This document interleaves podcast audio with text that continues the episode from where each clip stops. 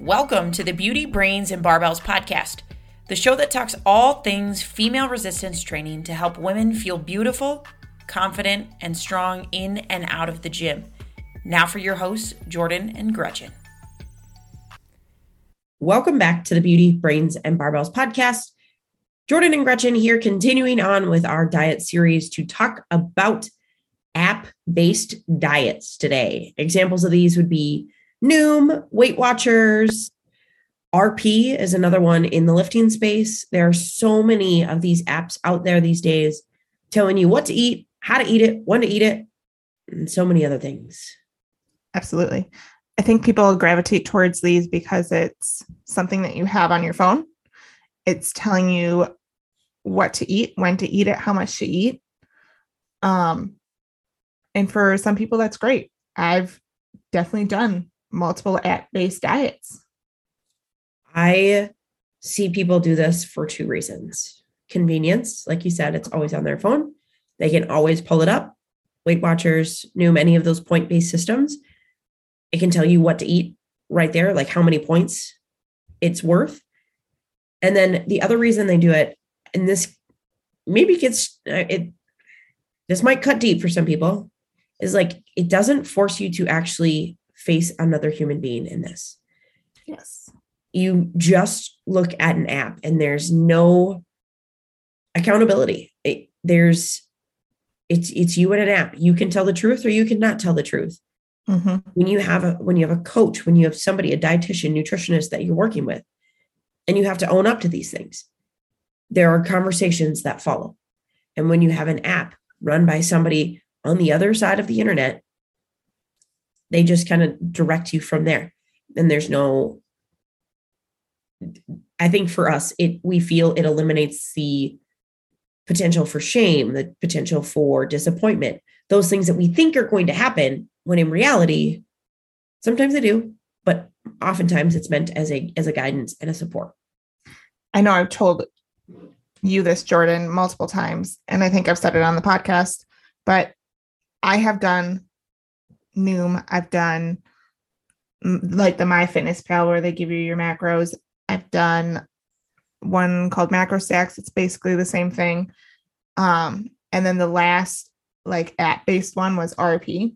That was a, I mean, that's still a huge one in the lifting space in our gym. Quite a few people do it, and it works for quite a few people. I'm yeah. not knocking any of them in that way. Um, but like you said, it did not work for me because I lied to the app. If I wanted some chocolate, eat the chocolate, my phone's not going to know. I just don't put it in there. So, working with you, you can physically see me. Like we talk to each other every single day, we see each other twice a week. You can tell if I'm lying because at some point you're going to be like, um, that like you haven't changed. Yeah. It's there there's a wall between you and the other person when it comes to these apps. Mm-hmm. and but but that doesn't mean like let's go through the pros because we're not here to just knock on them. Absolutely. Because one of the biggest things i think these apps do is it, it is educational. It brings awareness to the things that people are eating. Mm-hmm. do i love that it equates you know points and in different systems to that? Like not necessarily. However you still learn based on points, based on calories, based on macros, what is the better option for you?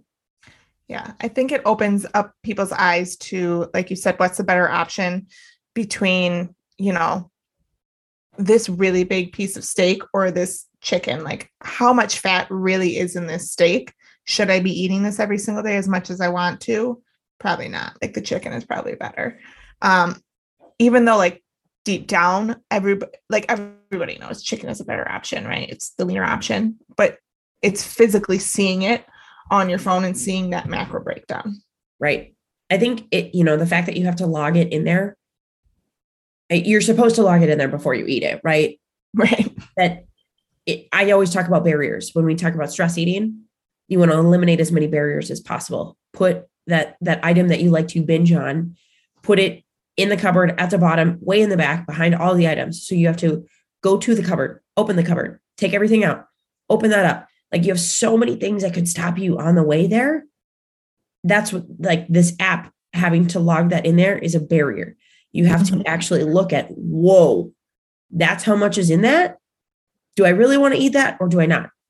Yeah. Worst case, we do it like most of the people who use these apps.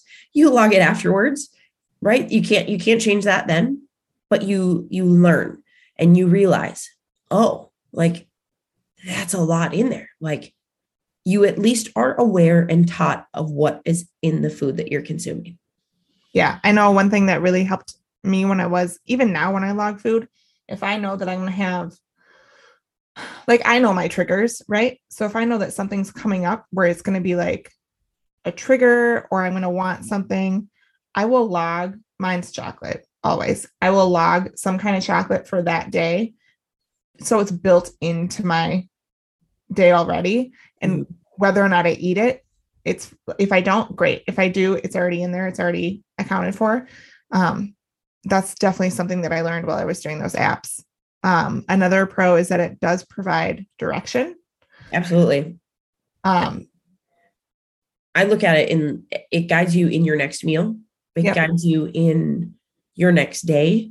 mhm. It provides you direction on what to what to have as grocery items. Like there's so many things that it can just direct you to new things. And that's that builds off of the educational piece of this.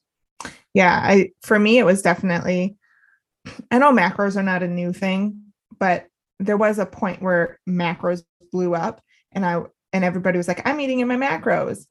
And little old me was like, I don't even like how, how do you?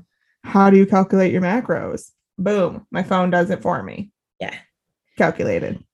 Um, the last pro that we have listed is its availability and convenience. It's like I tell all of my clients, you can always text me, you can always email me, you can always message me, but there's no like there's no guarantee. I don't always sit with my phone on. So there's no guarantee that I'm going to get back to you instantly. With a lot of these apps, you can get instant feedback.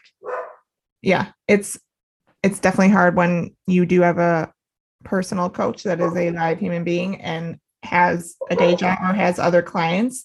They don't get to just text you back right away. The phone does give you that right away.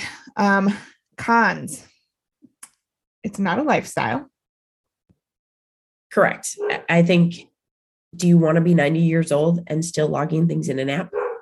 No, God, no. I want to be 90 years old eating whatever I want because I'm 90 years old and I'm going downhill quick. you know it's it's those situations it's like do you want to be running around with your kids your your grandkids your like on do you want to be on vacation using an app i mean like you're on the beach trying to determine whether you can sip on a margarita or not and you got to log that in your app first like nah just put the phone down enjoy the beach Sip on that margarita. and sip on the marg Um, I think for me, the biggest con is that it's not individualized. there is no way to totally know you No, there isn't. If it's it is a computer doing here's the thing, you can calculate your macros, you can calculate things out. A computer can do that, but there is no human interaction of I am a very busy mom, I am a nurse, I work 16 hour shifts. One of the biggest things that I had a friend who was a full time firefighter. He did RP. It worked great for him, but his biggest complaint was that it did not allot for a 24 hour shift. yeah Right. So his day truly is 24 hours. He does not get to go to sleep at seven, eight o'clock at night every single night. He might be getting woken up in the middle of the night multiple times a night.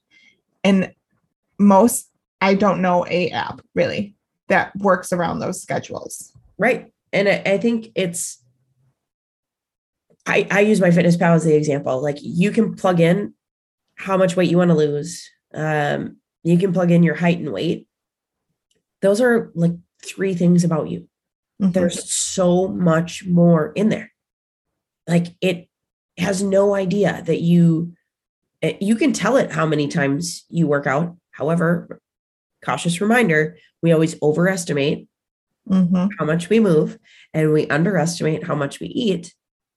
So when you get those recommendations for calories or intake, it's not it's not individualized. It's not built by somebody who's had a conversation with you, who knows No, you. and, and you can't go Like, for example, when I work with you, I can't go to my app and say, um, this happened today and this messed up. I can go to you and say, hey, my schedule changed. We need to accommodate for this. Yep. Uh, last con is that it fosters obsessive behavior and reliance on an external source. You can easily become obsessed logging these things into an app. It becomes like your lifeline, your crutch. Mm-hmm. And I just think, again, kind of being 90, but like, do you want to go out to eat with your friends and be on your phone trying to figure out what you can eat? Do you want to be planning family dinner and trying to figure out what you can and can't eat? Like, it becomes so obsessive to meet your points, to almost win this game of, oh, I hit all my calories. Like, oh, I didn't hit my calories. Like, oh, I got to match this. Oh, I got to match that. That it can become very eh, obsessive and you rely on this thing that kind of is telling you how to live. Yeah, I think it, along with being obsessive, I think sometimes they can create eating disorder type behaviors. Um, there is a specific app that I tried and it right off the bat gave me 1200 calories. Like that was it. As a power lifter, that's not enough.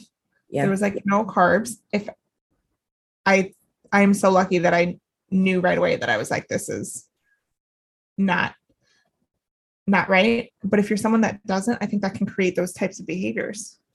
Yeah, for sure. I think if you're somebody who is currently using one of these app based systems, we're not here to knock you and tell you that you're doing it wrong. You're doing something which is better than nothing. Absolutely.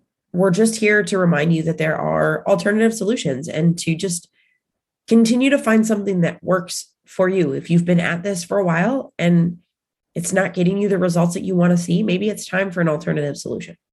Mm-hmm. As always, if you have questions, if you think something is not right, um, if you want to make sure that something is right that an app is giving you, you can always reach out to us on Instagram, email, ask questions. We're more than happy to help. Thanks for tuning in to this episode of the Beauty, Brains, and Barbells podcast. If you liked what you heard today, go ahead give us a like, a share on Instagram. Let us know what more you want to hear from us so that we can truly make this the podcast that females go to to improve their resistance training experience.